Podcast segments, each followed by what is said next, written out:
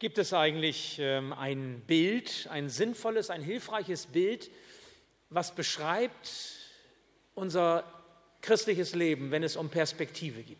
Gibt es irgendwie ein, ein Bild, was äh, wir kennen, wenn es darum geht, Perspektive im Leben zu finden? Schauen wir in die Bibel hinein. In der Tat sind uns da solche Bilder vor Augen gestellt, von denen wir ganz viel lernen können und auch mitnehmen können. Ein Bild gebraucht der Apostel Paulus im ersten Korintherbrief. Und er vergleicht dein und mein christliches Leben mit einem sportlichen Wettkampf.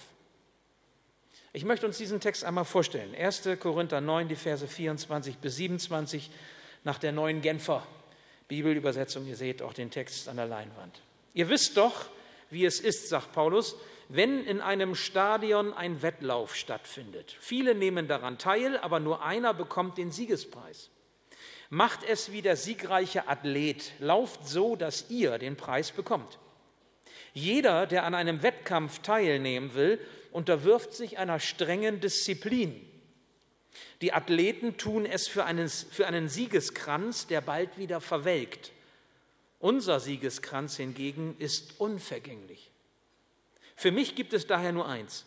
Ich laufe wie ein Läufer, der das Ziel nicht aus den Augen verliert und kämpfe wie ein Boxer, dessen Schläge nicht ins Leere gehen. Ich führe einen harten Kampf gegen mich selbst, als wäre mein Körper ein Sklave, dem ich meinen Willen aufzwinge. Denn ich möchte nicht anderen predigen und dann als einer dastehen, der sich selbst nicht an das hält, was er sagt. Das ist ein ganz spannendes und äh, herausforderndes Wort, finde ich, was uns hier heute Morgen gegeben ist. Das ist das Bild des olympischen Sports und das sagt eine ganze Menge. Übrigens bin ich überzeugt davon, dass die Korinther, die damals diese Predigt gehört haben, auch verstanden, warum Paulus dieses Bild gebraucht hat. Korinth, wenn man sich das auf der Landkarte anguckt, gibt es ja heute noch äh, an der Meerenge, äh, ist nicht weit entfernt von dem historischen Olympia. Und damals kannten alle die Olympischen Spiele, wussten genau, wie das abläuft, wie das äh, zugeht und was da Sache ist. Nun, Paulus sagt mit diesem Bild, unser christliches Leben, dein Leben als Christ, wenn du Christ bist, und mein Leben als Christ, gleicht dem Laufen auf einer Rennbahn, es gleicht dem sportlichen Kampf und es geht darum, alles dran zu setzen, das Ziel zu erreichen und als Sieger durchs Ziel zu gehen. Ich möchte diesen Text heute Morgen anhand zwei ganz schlichter Fragen mit euch einmal beleuchten. Und die erste Frage, die uns leiten soll, ist diese einfache Frage, was kostet es eigentlich, an Jesus zu glauben? Vielleicht hast du dich das auch schon mal gefragt. Was kostet es eigentlich, an Jesus zu glauben? Es kostet immer was, ja? Okay? Also vieles kostet was in dieser Welt. Was kostet es, an Jesus zu glauben? Paulus gibt hier eine Antwort. Er sagt, es kostet deine Bereitschaft, alles dran zu setzen, es kostet volle Disziplin und es verlangt dir alles ab, wenn du das Ziel erreichen willst. Oh Mann, das klingt ganz schön anstrengend. Ne? Geht das nicht auch ein bisschen einfacher? Was bedeutet das? Wie sieht das aus? Ich meine, wir sind ja alle irgendwie unterwegs. Ja, auch, auch irgendwie geistlich unterwegs, religiös unterwegs oder spirituell unterwegs. Ist ja auch so ein neues Wort. Aber wenn wir Paulus jetzt hier lesen und, und hören, dann geht es nicht einfach um die bloße Feststellung des Laufens. Laufen ja, aber er möchte auch deutlich machen, wie wir laufen sollen. Er möchte deutlich machen, auf welcher Bahn wir laufen. Und er möchte auch sagen, was das Ziel ist, auf das wir zugehen. Es geht nämlich nicht in unserem Leben einfach nur darum, irgendwie aktiv zu sein. Es geht nicht einfach nur darum, als Christ irgendwie unterwegs zu sein, ohne zu wissen, was das eigentliche Ziel ist. Es kommt auch sowohl im privaten Lebenslauf als auch im Leben der Gemeinde darauf an, Kräfte zu bündeln oder nicht. Wie willst du ein Ziel erreichen, wenn du nicht weißt, was dein Ziel ist? Wie möchtest du Richtung behalten, wenn du nicht weißt, wo du hin willst? Und die Kräfte bündeln kann ich nur, wenn ich weiß, was das Ziel ist. Das gilt ja auch für die Gemeinde. Es geht tatsächlich darum, wie beim Sportwettkampf, alles auf eine Karte zu setzen, nämlich Ziel erreichen und siegen. Doch was ist das Ziel?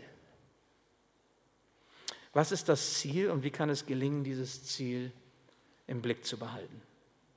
Wisst ihr, wenn ich an unsere St. Matthäus-Gemeinde denke und sehe, wie viel Leben Gott in uns hineinlegt, auch geistliches Leben, wie viele vielfältigen Gaben er uns schenkt, solche Gottesdienste, wie, sie hier, wie wir sie hier feiern können, so viele Fähigkeiten, so ein buntes Leben, all das, was er uns gegeben hat, dann ist doch die Frage, was ist das Ziel dieser Gemeinde? Wo wollen wir eigentlich hin für die nächsten Jahre?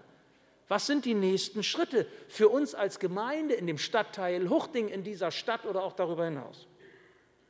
Und ich glaube, die Antwort auf diese Frage, die ist ungeheuer wichtig. Denn wenn wir Ausdauer haben wollen, wenn wir auch das Ziel erreichen wollen, das uns gesetzt ist, dann müssen wir wissen, was ist dieses Ziel, damit wir unsere Kräfte bündeln können. Nur mit einem gemeinsamen Ziel vor Augen können wir unsere Kräfte und Stärken zusammenbinden.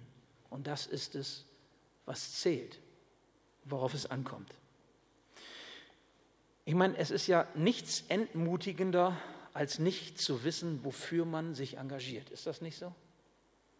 wenn man irgendetwas tut und man weiß gar nicht so richtig warum. Ich habe das irgendwann schon mal im Gottesdienst gesagt. Als ich äh, als junger Mann anfing zu studieren, in der Lüneburger Heide in Kreling im geistlichen Rüstzentrum, da gab es dann immer so Arbeitseinsätze. Da mussten wir als Studenten Mittwochnachmittag immer raus.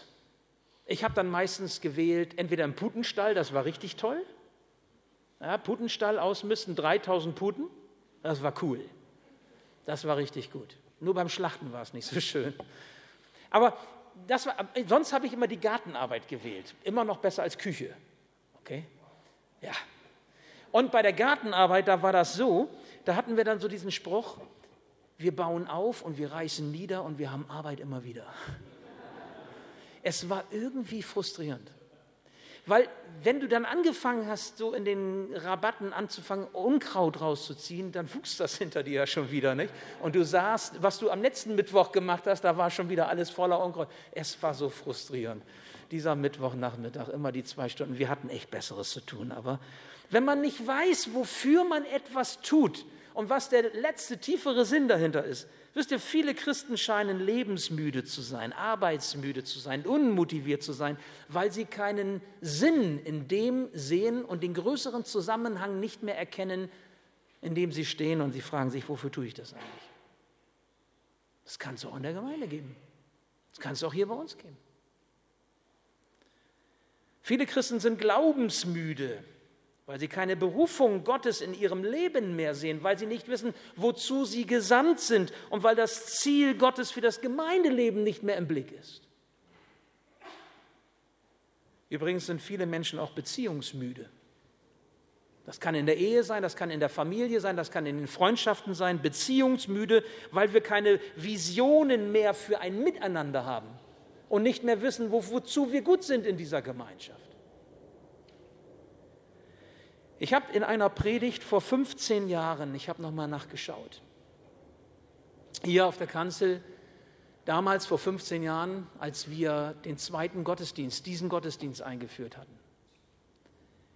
Und haben uns angeschaut, wo wir das machen, wie das gelingen könnte. Wir haben uns Gemeinden angeschaut, hier in Bremen und auch in anderen Städten, sind rumgefahren und haben gefragt, haben geguckt, haben gebetet, haben überlegt und haben vor 15 Jahren diesen zweiten Gottesdienst angefangen. Und ich hatte damals in einer Predigt Folgendes gesagt. Das geistliche Überleben der Matthäusgemeinde wird unter anderem auch davon ganz stark abhängen, ob wir uns des Zieles bewusst sind, das Gott unserer Gemeinde und damit jedem von uns, der dazu gehört, gegeben hat. Das geistliche Überleben auch einer Gemeinde hängt ganz klar von konkreten Zielen ab. Und die brauchen wir.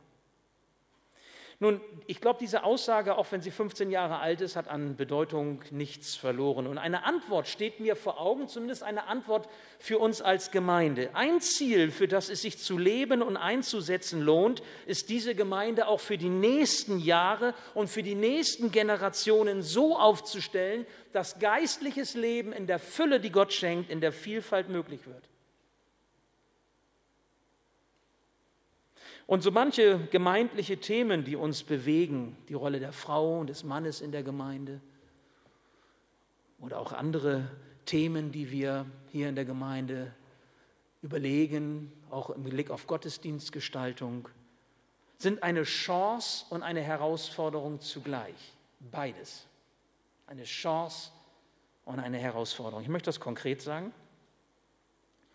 Ich glaube, wir haben Traditionen und es gibt auch alte Traditionen und das ist gut, dass wir Traditionen haben. Traditionen sind die Verbindung hin zur Vergangenheit. Wer keine Vergangenheit mehr hat, der wird auch kein klares Ziel benennen können. Alte Traditionen, die wir haben, die werden bei dem, was wir überlegen für die Zukunft, neu mit Leben gefüllt werden. Und das ist gut so. Auch alte Traditionen haben einen Wert und eine Bedeutung. Aber Zugleich ist es wichtig, neue Formen der Frömmigkeit zu prägen und zu entwickeln, die die nachkommenden Generationen ansprechen.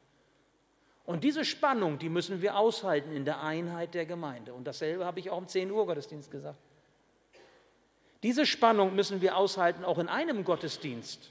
Da gibt es Tradition und neue Formen. Aber immer geht es darum, diese Einheit zu leben, das eine Wort Gottes, nämlich Jesus, in die Mitte zu stellen und den Menschen nahe zu bringen, damit sie gerettet werden für Zeit und Ewigkeit. Das ist das Ziel. Und wir brauchen dieses Ziel bei dem, was wir tun, damit wir Kräfte und Begabungen bündeln können und wissen, wo wir hingehen. Ich denke dabei an kirchlich und religiös geprägte Menschen, die vielleicht schon lange dabei sind, ebenso wie an solche, die ganz neu dazukommen. Ich nenne das mal Neuheidentum. Viele Menschen haben mit Kirche und Glauben überhaupt nichts mehr am Hut. Kommt vielleicht aus ganz anderen spirituellen Richtungen. Haben irgendeine andere Dinge ausprobiert, aber, aber wissen überhaupt nicht mehr, warum Vater unser oder warum im 10 Uhr Gottesdienst das Glaubens, Glaubensbekenntnis oder gar noch Liturgie mit Kyrie eleison. Wir können damit nichts anfangen. Und das stellt uns in Frage. Wir müssen fragen, was ist eigentlich Lobpreis? Es gibt säkulare Musik, wenn ich Radio anmache oder Internetradio höre oder, oder mir Lieder runterlade. Warum Lobpreis? Was ist denn Lobpreismusik? Das muss ich transportieren, das muss ich vorleben und Menschen mitnehmen, damit sie es verstehen. Und wisst ihr, die Formen, die wir haben, sind auch für die, die hier in, der, in Deutschland, in unserem Land beheimatet sind, Bürger sind unseres Landes und, und die Kultur kennen und verankert sind, ebenso wie Flüchtlinge und Migranten, die in der Gemeinde einen Platz brauchen, für die wir offen sein wollen, für Menschen, die bislang noch gar nicht so dazugehören. Wisst ihr, Jesu Vergebungskraft reicht für jeden. Gottes Liebe ist ausreichend groß für alle. Aber für dieses Ziel, wenn wir das wollen, brauchen wir ganz viel Fantasie und Kreativität. Wir brauchen ganz viel Glaubensmut. Wir brauchen ganz viel Bereitschaft, eigenes Denken und Handeln auch zu reflektieren, und zwar in allen Generationen, auch zu korrigieren, wenn nötig, oder auch zu transportieren hin zu den Menschen, damit sie es verstehen, damit es ankommt. Und wir brauchen ganz viel gemeinsame Ausrichtung durch Gottes Wort und durch den Heiligen Geist. Und weißt du was, du bist vonnöten dafür. Um dieses Ziel zu erreichen, braucht es jeden, der hier beheimatet ist. Jeden. Dass wir uns eins machen hin auf dieses Ziel. Du weißt also, wenn du Paulus liest, was es kostet, Christ zu sein. Es kostet deinen ganzen Einsatz. Es kostet deine ganze Hingabe, deinen ganzen Mut, deine Hoffnung und deine Treue. Und es kostet die Bereitschaft, dass du dich mit deinen Gaben und mit deinen Fähigkeiten, mit deinen Möglichkeiten einsetzt in der Gemeinde Jesu. Und diese ganze Disziplin ist gefragt, damit die Gemeinde ein Ort bleibt, an dem Menschenherzen bewegt werden und Menschen zu Jesus finden und beschenkt werden. Mehr kostet es nicht, in diesem Wettkampf zu stehen, aber auch nicht weniger. Und das ist ganz schön viel. Was bist du bereit zu geben? Bist du bereit, dich zu investieren mit deinem Leben, mit allem, was du bist und was du hast? Paulus sagt, Wettkampf. Wettkampf ist unser christliches Leben. Wenn ich dann so schaue, dann sehe ich manchmal auch einen Kampf, ja. Ich sehe Kämpfen auf verschiedenen Ebenen. Jeder kämpft auf seine Weise. Ich sehe manchmal auch, jeder kämpft für seine Ziele. Ich sehe auch, der eine kämpft gegen den anderen. Mit Inbrunst und Überzeugung. Aber ganz häufig auf Kosten der Einheit. Ganz häufig auf Kosten der Liebe. Und wisst ihr was, manchmal schäme ich mich, wenn ich das so sehe. Und noch mehr schäme ich mich, wenn ich Teil dessen bin.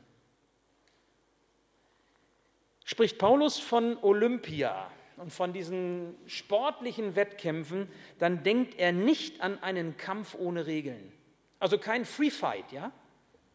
Regeln sind egal und Hauptsache, alles ist erlaubt. Nein, nein, so war das damals nicht. Erinnern wir uns einmal. Die Olympischen Spiele der Antike waren ein bedeutendes Sportereignis des Altertums. In Olympia und auch an anderen Stellen damals waren die panhellenischen Spiele gewesen, wo man eben sportlich sich maß und Kräfte einsetzte. Diese Spiele fanden alle vier Jahre statt, jeweils im Sommer. Austragungsort war der heilige Hain von Olympia in der Landschaft Elis auf der Halbinsel Peloponnes in Griechenland. Ich war vor über 30 Jahren einmal da und bin mit einem Kumpel nach Olympia gegangen. Das war so frustrierend. Das sah so popelig aus. Das ist eben Altertum, ne? Ich meine, das war schon irgendwie beeindruckend, dann zu sehen, dieses Stadion, müsst ihr euch vorstellen, da ist also so eine Rasenfläche und dann ist eben so der, der, ähm, der Rundlauf quasi da, beziehungsweise die Laufbahn und dann waren rechts und links äh, auch heute noch so, so Hänge, wo dann die Menschen sich eben äh, stellen oder setzen konnten, die dann eben Zutritt hatten zu diesem besonderen Ereignis. Wie war das? Archäologisch lässt sich nachweisen, dass es diese Olympischen Spiele in diesem antiken Olympia von 700 vor Christus bis 600 nach Christus gegeben hat. Also eine Zeitspanne von 1300 Jahre. Also schon eine ganz schön lange Zeit. Und es war so, dass zu den Wettkämpfen nur freie Männer zugelassen waren, also Vollbürger, wie man sie nannte, ohne Blutschuld, von ehrlicher Geburt und ohne Vorstrafen. Okay? Und zu Beginn des Spieles wurden die Athleten vereidigt, so ähnlich wie die Gemeindevertreter. Ne? Und sie wurden aufgerufen, fair zu kämpfen und nach den Regeln zu kämpfen. Okay? Also Ziel erreichen, aber fair und nach Regeln. Gab es Regelverstöße, und das müsst ihr euch mal vorstellen im Blick auf Olympia oder, oder Veranstaltungen, die wir heute kennen, gab es Regelverstöße, dann hatten die Wettkampfrichter das Recht, körperliche Züchtigung anzuordnen. Fand ich ja echt. So drohte zum Beispiel den Frühstartern in den Laufdisziplinen eine Bestrafung durch den Peitschenträger.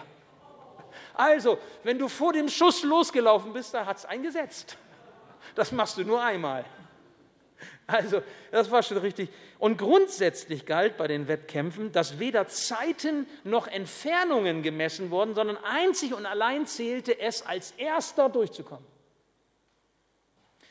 Und da habe ich nochmal so gedacht, das ist doch, wenn Paulus dieses Bild gebraucht, das ist doch eigentlich gar nicht schlecht, auch für unser Miteinander. Es geht doch auch in der Gemeinde nicht um Zeiten. Es geht nicht darum, dass wir uns vergleichen in dem Wettkampf. Wer ist der Schnellste? Wer ist der Frömmste? Wer ist der Begabteste? Geistbegabteste? Wer ist der Schönste? Wer ist der Erfolgreichste? Auch geistlich Erfolgreichste? Wer ist der Mächtigste? Wer ist der rhetorisch Beredteste? Wer ist der Wohlhabendste? Wer, ja, darum geht es nicht. Einzig und allein gilt es, das Ziel zu erreichen, das Gott uns setzt. Und nach dem Gottesdienst kam jemand auf mich zu mit einer Krücke und sagte, ich bin dabei. Und ich sage, ja, auch mit einer Krücke. Das Ziel vor Augen zu haben. Wollen wir alles dran setzen, um auf dieses Ziel uns zu fokussieren, damit wir etwas sind zu seiner Ehre und zum Heil für die Menschen um uns herum. Und seid ihr bereit, sind wir bereit, alles einzusetzen, diesen Einsatz auch für das Ziel einzusetzen, das Gott unserer Matthäusgemeinde gegeben hat, damit wir hier ein Ort sind, wo Menschen zu Jesus finden. Und ich möchte schließen mit einer zweiten Frage, ganz schlichte Frage. Die erste Frage war ja, was kostet es, an Jesus zu glauben? Die zweite ganz schlichte Frage, mit der ich schließen möchte, ist die Frage, was bringt es sich zu Jesus zu halten? Was bringt es, sich zu Jesus zu halten? Ich meine, das ist ja modern so zu fragen. Ne? Was habe ich davon? Und es gibt dann Christen, die sagen so, oh nee, so eine blöde Frage, ja. Ganz selbstlos, ja, und aufopferungsvoll. Man fragt doch nicht, was habe ich davon, sondern ich, ich immer für die anderen und für das Große. Und, und so. Das ist Egoismus. Schröder, wie kannst du das jetzt hier so sagen? Ich möchte euch ganz offen und ganz ehrlich einmal sagen, und das ist auch seelsorgerlich, therapeutisch, auch psychologisch ganz klar. Ganz klar, wirklich, das ähm, ist es. Glaubt mir. Alles, was wir tun, hängt im tiefsten damit zusammen, was wir uns davon versprechen. Der Mensch tut letztlich nichts, wenn er sich nichts davon verspricht oder einen Nutzen davon hat. Einen Wert oder einen Nutzen darin sieht. Auch wenn du irgendetwas sein lässt und nicht nichts tust, also wenn du etwas nicht tust, dann, weil du dem einen tieferen Sinn und Nutzen abgewinnst. Das gilt selbst dann, wenn dir deine Motivation im tiefsten vielleicht gar nicht klar ist. Es geht im, in allem immer um einen ganz persönlichen Gewinn. Und wenn es die Gewissheit ist, dass ich dem Willen Gottes gemäß handle und ihm Freude mache. Andersrum gesagt, wenn du das, was du tust, wenn du dich einsetzt, den Kampf kämpfst und läufst auf der Bahn oder boxt und dich in, in, den, in das Wuling wirfst, wenn du etwas tust, bloß aus Pflichterfüllung, dann wirst du nicht durchhalten. Pflichterfüllung heißt, da ist jemand, der dir sagt, du sollst das tun und du tust das und du fragst dich irgendwann, warum tue ich das eigentlich? Und dann gehst du schon einen Gang runter oder zwei Gänge runter oder machst Pause und sagst, hä? Bin ich hier noch richtig? Oder wenn du etwas tust aus Angst, vielleicht Anerkennung zu verlieren, wenn du nicht einen fleißigen Eindruck machst, ist das auch eine schlechte Motivation zum Durchhalten und um Ausdauer zu haben. Wenn dir nicht klar ist, was das Ziel ist und warum du das tust, was du tust, wenn du dich nicht identifizieren kannst damit, mit dem, was du tust, dann wirst du nicht aushalten, dann wirst du nicht durchhalten, dann wirst du das Ziel schlimmstenfalls auch nicht erreichen, sondern machst unterwegs schlapp. Aber anders, wenn du damit beginnst, dein christliches Leben, deinen Alltag mit all den Bewährungsproben, die dir gestellt sind, als einen sportlichen und fairen, nach von Gott gegebenen Regeln ein Wettkampf ist. Und wenn du die Gemeinde als ein Trainingsort siehst, wo du das, was Gott dir gegeben hat, einüben kannst und trainieren kannst, dann wirst du Gott noch einmal ganz anders erleben. Und dazu möchte ich dich ermutigen. Christen, die die Herausforderung eines Lebenskampfes mit Jesus an der Seite angehen, sie tun dies, weil sie wissen, und das ist jetzt die Antwort auf die Frage, was habe ich davon? Was bringt es mir? Weil sie wissen, dass Jesus sie dafür segnet. Aber sowas von segnet, das hat er versprochen. Alles, was du bereit bist, aus deinem ehrlichen Herzen heraus, deinem Gott zur Verfügung zu stellen und für ihn einzusetzen, das wird er, dafür wird er dich reich segnen. Gott lässt sich nicht schenken, er schenkt. Und das, was er dir gegeben hat an Gaben, an Fähigkeiten, an Zeit, an Geld, an Kraft, an Weisheit, an Erkenntnis, und du setzt es ein für ihn und für seine Gemeinde, dafür wird er dich reich beschenken. Das wirst du erleben. Er ist nicht knauserig. Schon hier und jetzt wirst du es erleben, dass er, sich, dass er dich segnet und erst recht, wenn du mit ihm in ewiger Gemeinschaft lebst. Wisst ihr, wir kämpfen nicht für die Erfüllung im Diesseits. Wir verlieren uns nicht in dieser Welt als christliche Gemeinde, sondern wir glauben vielmehr das, was Gott sagt. Jesus wird wiederkommen, er wird die Herrschaft antreten und dann wird es die ewige Gemeinschaft mit ihm geben. Und nichts und niemand wird uns hier, wenn wir an ihm dranbleiben und erst recht dann, aus der Hand unseres liebenden Vaters im Himmel reißen können. Nichts und niemand. Ob, egal, ob du im Rollstuhl unterwegs bist mit einer Krücke oder ob du wirklich einer von den ganz Schnellen bist. Das Ziel im Blick behalten und durchlaufen und alles dran setzen. Paulus verspricht, wir empfangen einen unvergänglichen Siegeskranz. Hey, das ist die Verheißung für dich. Einen unvergänglichen Siegeskranz. Und der Paulus, der ja doch auch recht erfolgreich war im Reich Gottes damals und auch zugleich angefochten, der hat gesagt, dafür lohnt es sich zu kämpfen und alles dran zu setzen.